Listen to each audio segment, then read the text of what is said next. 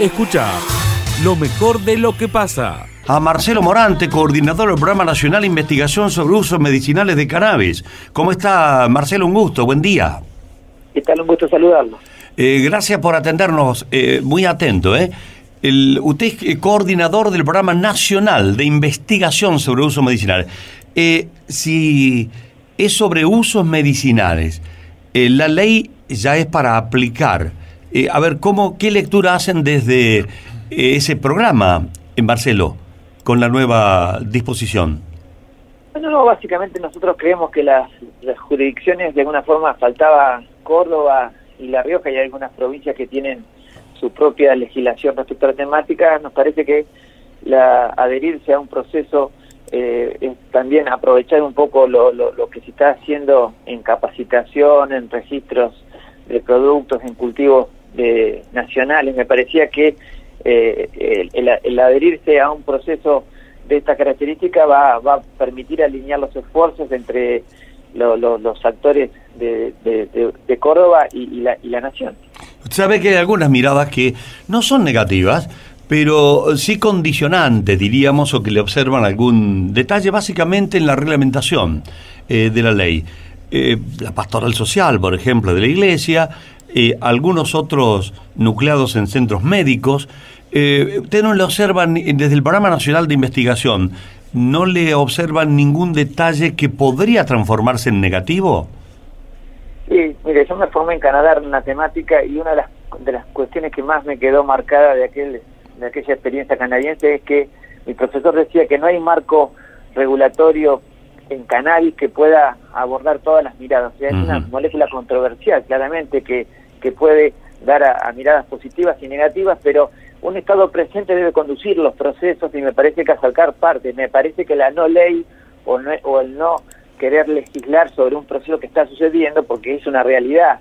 O sea, nuestros pacientes están vinculados de alguna forma con derivado de la planta de cannabis. O sea, no ver esta realidad me parece que es un dato negativo en sí mismo de no analizar los procesos sociales que están sucediendo. Después, las legislaciones abordarán con mayor eh, certeza algún, algún, alguno de los puntos, pero me parece que eh, eh, los procesos que están sucediendo deben de alguna forma ser encaminados y conducidos por una mirada eh, cercana y comprometida del Estado. Claro. Marcelo, el uso eh, medicinal del cannabis amparado por esta ley no tiene ninguna ventanita que pueda llevar a un consumo abierto de, de, de marihuana. Eso se planteó también en el mundo. O sea, el mundo, por ejemplo, el, si buscamos el modelo canadiense, el modelo canadiense legisló sobre cannabis medicinal allá por el 2001 y en el 2018 legisló sobre la legalización de la sustancia.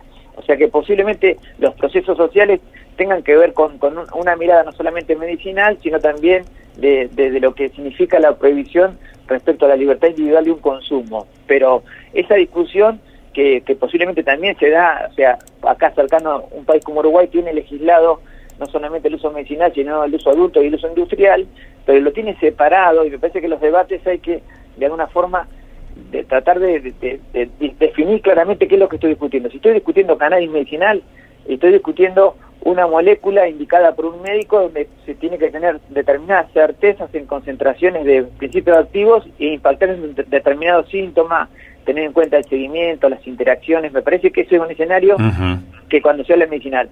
El uso adulto se vincularía más con lo que es una libertad individual de consumo de una sustancia y el uso industrial significaría ver en la planta propiedades como en el cáñamo, eh, cómo podemos desarrollar la, fibra de una planta y qué significaría esto para una economía regional.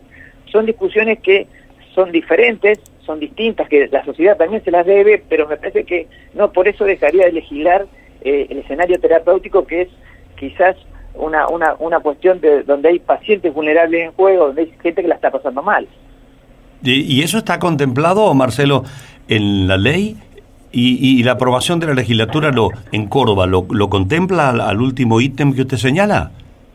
No, no, no, pues la, la, la, lo que adhirió la, la, Córdoba es a la ley nacional, que es sí. una ley de, de, investigación de los usos terapéuticos del cannabis, o sea, que contempló esa adhesión a esta ley. Yo le dije que con respecto a las discusiones que se están dando en la sociedad, uno puede plantear distintos escenarios, pero la legislación es bastante clara y quizás hasta un poco corta y solamente plantea la investigación y el uso, en, en, en el, el, uso terapéutico y el registro recientemente eh, generado allá por después de la nueva reglamentación de noviembre de 2020, plantea la posibilidad de que aquel paciente que tenga una indicación médica pueda de alguna forma vincularse con un cultivo propio y donde la, el Estado le va a proveer un control de calidad. Este es un escenario que sería el, el, el difícil de, digamos, de, de pensar como puede pensar el colegio médico, supongo yo, como una herramienta con determinadas características que no es lo que los médicos estamos acostumbrados a manipular como sustancias controladas en calidad, eh, puede vincularse con la salud. Pero bueno, independientemente de lo que pensemos los médicos, los pacientes ya lo vienen haciendo, entonces me parece que acercarnos a, a esos procesos, legislar esos procesos, es una forma de reducir daños Bien. y riesgos. Escucha lo mejor de lo que pasa. José Yacheta desde todoagro.com, buen día. ¿Qué tal? Buen día, Miguel. ¿Cómo te va? Un placer enorme estar en contacto con ustedes nuevamente en esta jornada fresca, fría de el 6 de mayo.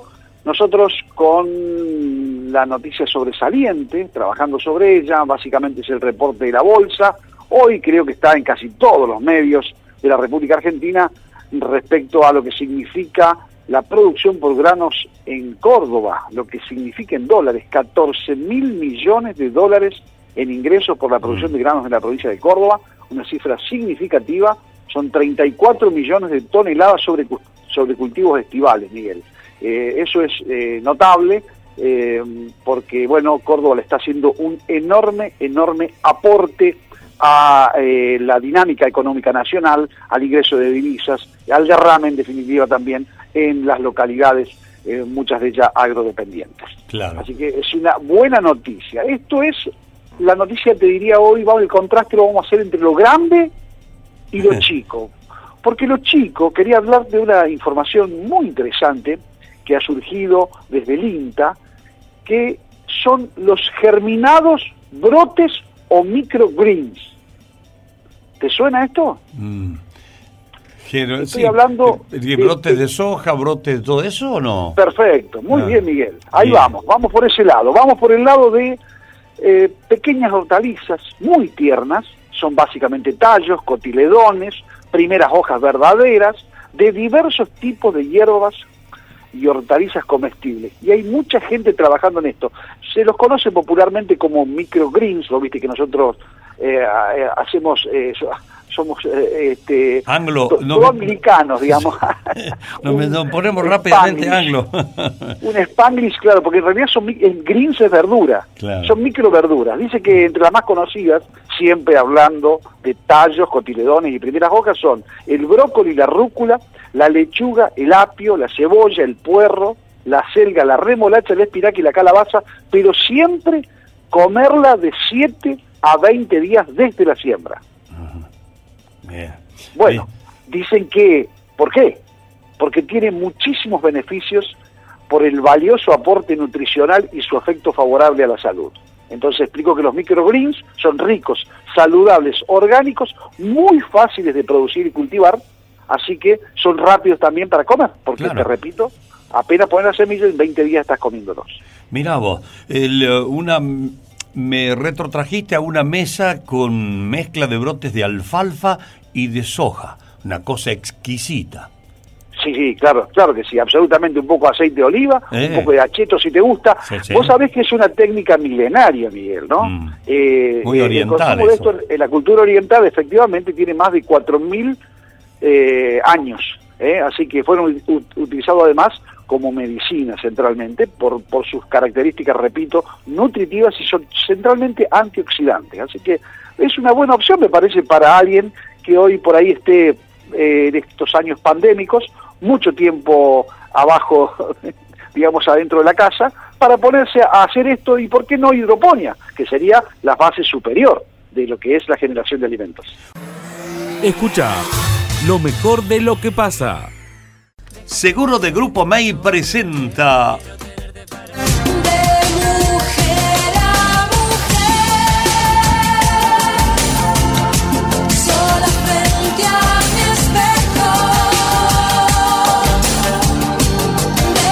De Mujer a Mujer con Rocío y Melissa.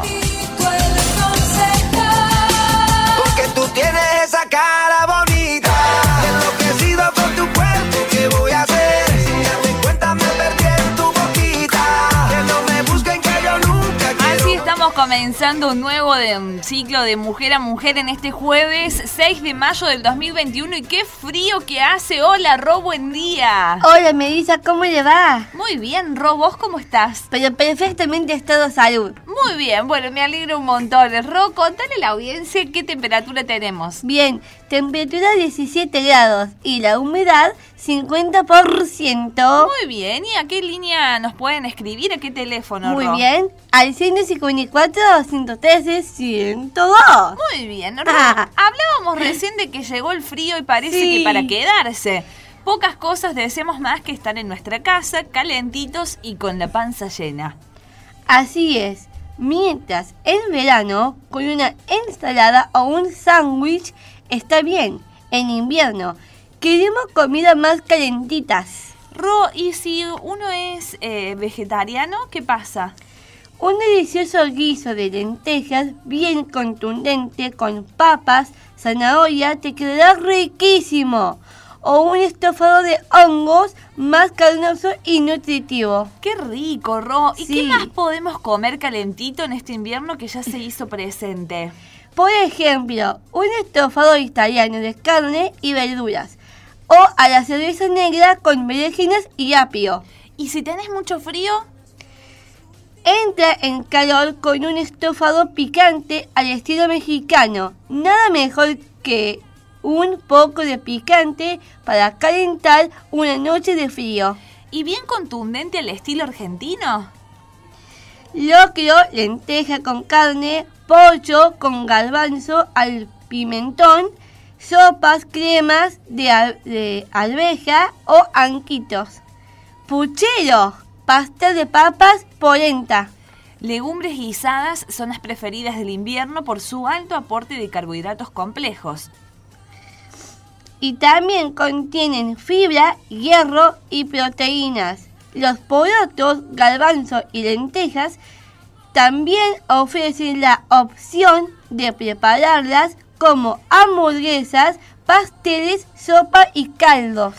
Y además, Rocío, algunas especias no pueden faltar en nuestras recetas por sus propiedades medicinales y su increíble sabor para agregarla a nuestros calentitos platos.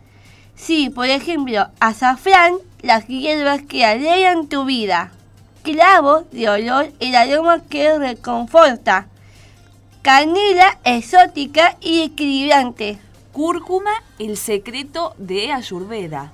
Jengibre, el gran digestivo. Cardamomo, la reina de la lucha contra la halitosis y un aliado en contra de todo tipo de bacterias. Y así agregamos, gracias a las especies, especias, minerales y vitaminas A, E y C.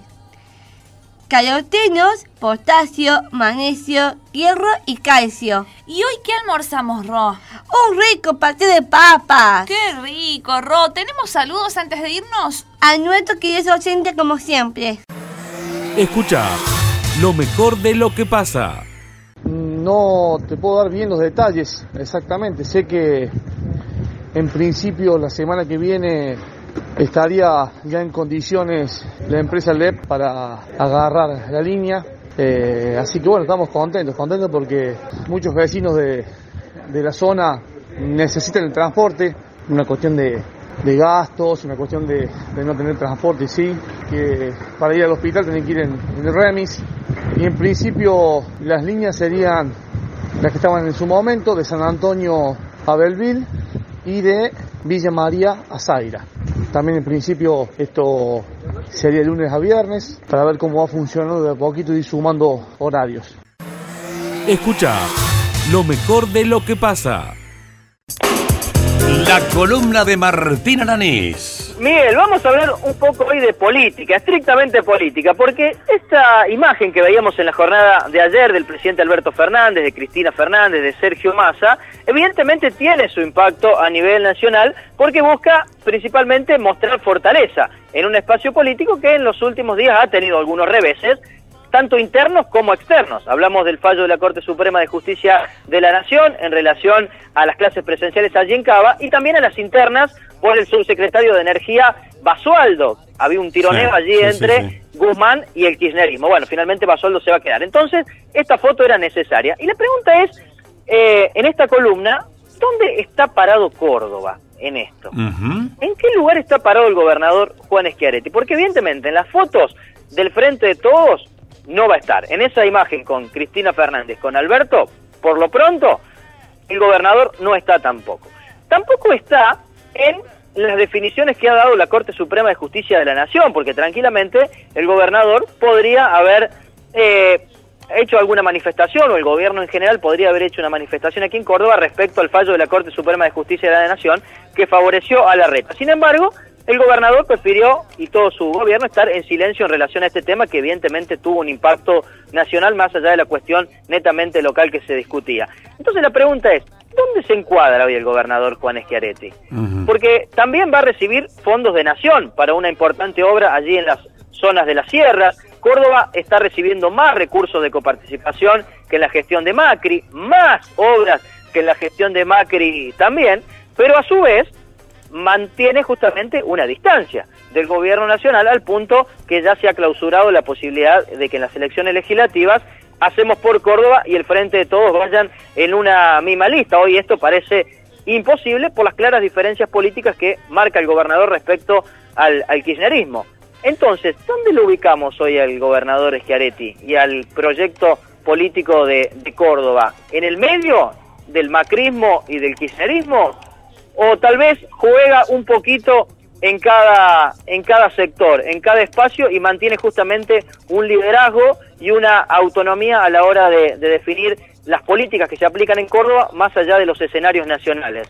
Y es una pregunta que me hago yo, que evidentemente tengo pocas respuestas y que seguramente la gente también se la hace y pueden elaborar sus, sus propios conceptos, ¿no? Sí, sí, sí. Y en una provincia donde hay seña- eh, señas eh, bastante particulares, ¿no? Eh, no te olvides que aquí opera Martín Gil, en este territorio cordobés, Claro, eh, por materia de obras. Claro, le traslado la discusión aquí a Villa María. ¿Qué va a pasar en las elecciones legislativas en Villa María? Porque hay dos referentes claros en el gobierno de Córdoba. Estamos Mm. hablando de Eduardo Acastelo y Nora Vedano, que trabajan para el gobernador Schiaretti, sumado a Marcos Bobo también. Podemos incluir en esa lista a Marcos Bobo. Pero a nivel eh, nacional, Martín Gil está eh, justamente trabajando allí en el gobierno de Alberto Fernández. ¿Qué va a pasar? Gil va a trabajar para un candidato en las elecciones de octubre o de noviembre, cuando Claro. se realicen la- las generales, y Vedano y Acastelo van a trabajar para otro, y es muy probable que esto ocurra, Miguel, porque sus jefes políticos son otros hoy en día. Claro. Teni- teniendo en cuenta que en las elecciones municipales, Gil y Vedano allí establecieron buenos vínculos y a Castelo quedó un poquito de lado en ese momento. Bueno, ahora se va a dar vuelta la torta. En materia política, Vedano y a Castelo están en el mismo espacio y Gil está en otro. Claro. Digamos, todas cuestiones de la política que todavía no están claras de cómo se va a resolver. Por lo pronto, el gobernador de Córdoba se mantiene allí, en el medio, haciendo equilibrio, definiendo sus propias políticas, pero con más plata de nación y a la vez haciendo siempre algunos guiñitos, algunas señales al macrismo. Bien. Es una situación política sumamente compleja y no fácil de explicar lo que se vive aquí en Córdoba en materia de alineamientos políticos. Eh, no están muy locuaces tampoco a nivel local, ¿verdad, Martín? No, a nivel lo- local, Miguel, pero muy poco. En materia política, tanto eh, oficialismo, quien tiene la principal responsabilidad de, de la gestión y también a la hora de generar políticas y debate, y también la oposición, la verdad, la oposición está muy tranquila aquí en la ciudad. Vemos una chatura, y déjenme elegir esta palabra porque no encuentro otra, una chatura en materia política que en mis 15 años de profesión y mucho tiempo eh, en estas temáticas, ¿no? En materia política, de gestión, no, no lo encontraba, ¿no? La verdad, una chatura política muy eh, preocupante, con poco debate, pocos proyectos interesantes, ¿no? Para, para explicar y para contar y para debatir. La verdad, me, me llama poderosamente la atención esto, Miguel. Bueno, bueno, de hecho, hoy en el Consejo Deliberante se está debatiendo el tema de la Malfi, que cuánto lo hemos tratado ya en los últimos meses, ¿no? ¿O no es tiempo Sí. o ya está? Y están tranquilos. Y son las dos opciones, pueden ser válidas, Miguel. ¿eh? Bueno, bueno. Según donde uno lo mire, las dos pueden ser válidas. Eh, tal vez están esperando a ver qué pasa a nivel nacional, nivel eh, provincial, los, re- los reacomodamientos, los lineamientos que va a tomar cada dirigente para luego salir a la cancha. o tal vez la situación es, ya está, estamos jugados y, y nos veremos en, en el próximo comicio. Bueno, puede pasar de todo en ese sentido, pero me llama la atención un poco, Miguel, ¿no? Que Bueno. la ciudad esté tan tranquila en ese sentido. Escucha lo mejor de lo que pasa. Che, recién decíamos que la Molly agarró la cuchara de nuevo. Eh, ¿se- ¿Será realmente eso o estará en... Molly, ¿cómo estás? Un gusto saludarte. Gracias por darnos un minutito, Molly. ¿Qué? No, me diga que no. ¿Cómo, ¿Cómo estás vos, mi loco? Mole, querida, me dijeron que por radio sí podía salir, lo que estás alejado son de los flashes y la televisión. Por eso nosotros dijimos, yo lo llamo la Mole. No, sí, me, no, no, el problema que voy por ahí. Vos viste que el tema de la pandemia se paralizó todo, mi loco. O sea, yo laburaba muy bien con los monólogos, con unos Sí. cuentos, las fiestas privadas, teatro, y se paró todo, mi loco. Ah. Y la, y la verdad, loco, está también mucho tiempo al pedo, boludo, no sirve, loco. Claro. Entonces, de- ¿Me entiendes? ¿Y, Ah. qué, es lo- y, y qué es lo que sabía hacer yo? ¿Laburar la construcción? Claro. Porque voy a decir, me voy a laburar en mecánica, si no sé, voy a laburar en un bar, no sé. Entonces, ¿qué es lo que sabía? El tema de la construcción. Tengo mi hijo que está laburando la construcción. Empecé a laburar levantando un galpón en, en Juntura, fui levantando un galpón a las vallas y ahora estoy haciendo departamento para terminar aquí en Villa Rosario. mira vos. Mucho, gracias a Dios. Yo te digo que es muy digno lo tuyo, Mole. ¿eh? Es muy digno porque a muchos eh, estar, a ver, qué sé yo, haber estado, estás todavía en la cumbre de, de, de- de demanda televisiva, porque sos una, un personaje. Y que Sí. vos, di- vos decís, no, lo dejo porque está brava la cosa, yo prefiero, porque a ver, prefiero agarrar la cuchara de nuevo. Digo, si te, le hubiese llamado a Tinelli, capaz que hubiese entrado perfectamente en el nuevo formato ahí. Pero no, ¿sabes lo que pasa? Que yo siempre digo que son etapas en la vida. Si vos te acordás Ah. en el 2010, cuando estaba en el programa, cuando salen las grandes peleas con Ricardo, yo le decía a Ricardo, Ricardo, este es mi año, este es mi mañana va de otro, porque son etapas en la vida, ¿me entiendes? Y gracias a Dios, yo siempre fui un tipo que tuve los pies sobre la tierra. Yo sabía que esto tarde o temprano se iba a acabar. ¿me entiendes? Entonces, tampoco en el boxeo, por mucho, hay otro que me pregunta, pero lo hace por necesidad. Escúchame, yo no gané bolsa de 70 millones de dólares o 20 millones de dólares para estar parado para toda la vida. Yo con lo que gané viví, viví muy bien y feliz. Hoy en día no estoy seco, pero tampoco no es para que, no es para estar 3, 4 años parado, ¿me entiendes? Entonces, si tengo la posibilidad de estar sano, de estar bien, de sentirme bien con 52 años de laburar, lo voy a hacer porque me encanta toda la vida laburé. Pero De fantástico. los 8 años laburé. Pero fantástico. Entonces, ¿y ¿Qué voy a hacer? Decime, ¿y, y cuánto te pagan los hijos? No. Yo, yo, no, no, no, no. Yo ya pasé esa, esa época de ser peor, mi negro. No. Ah. Yo ahora soy yo, yo les pago por día a ellos. Ah, pero como dijiste al comienzo que lo- tus hijos trabajan en la construcción, digo, bueno, Sí, claro, no, bueno, pero cuando ellos me quisieron llevar de peón, yo les dije, pero ¿por qué no se van a Ah, la puta que no O sea, que la pala la agarre lo otro, la cuchara también. para que... No, mira, yo tengo 52 años, ya pagué el piso, papi, le digo. Sí, ¿y, y qué hace? Por, eh, ¿Levantar el galpón como hiciste en Juntura o en las varillas? Pero tenés que agarrar la cuchara y- o le, de, Pero- le das pero laburo a chi- No, no, yo laburo, yo hago laburo y yo laburo. Yo los pongo a laburar que laburan para mí, pero yo laburo, yo pego ladrillo y hago piso, yo voleo balde, yo voleo ladrillo y hago las losas, hago todo, laburo con ellos, pero laburo yo, yo laburo la par de ellos. Nada más que con, si yo digo hoy día, yo está demandando para no quiero hacer, me pongo que si yo, cualquier boludez, no, me, no tengo esa obligación de ser peón que tiene que estar laburando porque está el patrón. Claro. ¿Me entendés? Sí, sí, no, no, entiende. no, yo ya pagué el piso, papá. Ya está. Bueno, eh, de todas maneras, eh, viene bien un, un descanso, respiro, y está muy eh, inteligente el cómo, la, cómo lo razonás. Eso es importante. Ah, sí, a mí no me, a mí, a mí no me deprime no está en la tele. No, Mm. no, no, no existe eso para mí. Esto es un laburo honrado que dice toda mi vida y dije, ¿qué es lo que hago? Porque tampoco está, eh, como te dije al principio de la nota, la cabeza cuando está ocupada en algo, vos estás sano. Cuando estás al pedo, hermano, la Sí, cabeza te vuela para todos lados y no, y no, y no, y no labura bien todo el sistema, eh, digamos, todo el sistema nervioso, todo el sistema de una cosa por otra.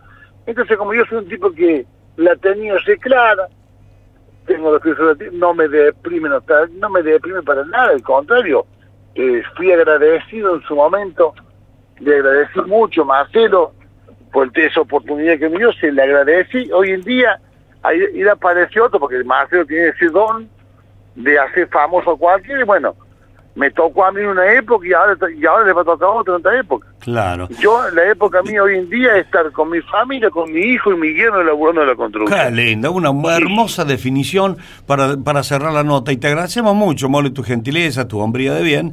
Eh, sos un tipo muy popular, un gran personaje. Y, y cuando quieras volver, vas a volver. Eso lo vas a decidir vos. Porque la, gente- Eso, vos- porque la eh, gente eh. te quiere, te, te, te adora la gente a vos. La gente me quiere, la gente me, me lo demuestra, porque la verdad, tengo un hijo que corre en bici, que corre en el sí, que corre carrera de bici, y voy por toda la parte del país corro con mi hijo, y la verdad que el cariño y el amor de la gente es una cosa inexplicable. Mm. No, no lo puedo, no, no, no, no. Por ahí no tomo, me, o sea, como, no tomo la, me dice, vos, vos tomás conciencia de lo que te ama la gente, pero como yo me considero un igual que yo, loco, con no en el boxeo, porque en el boxeo me tuve que pelear el culo para llegar donde llegué. Mm. Me tuve que ganar trompas.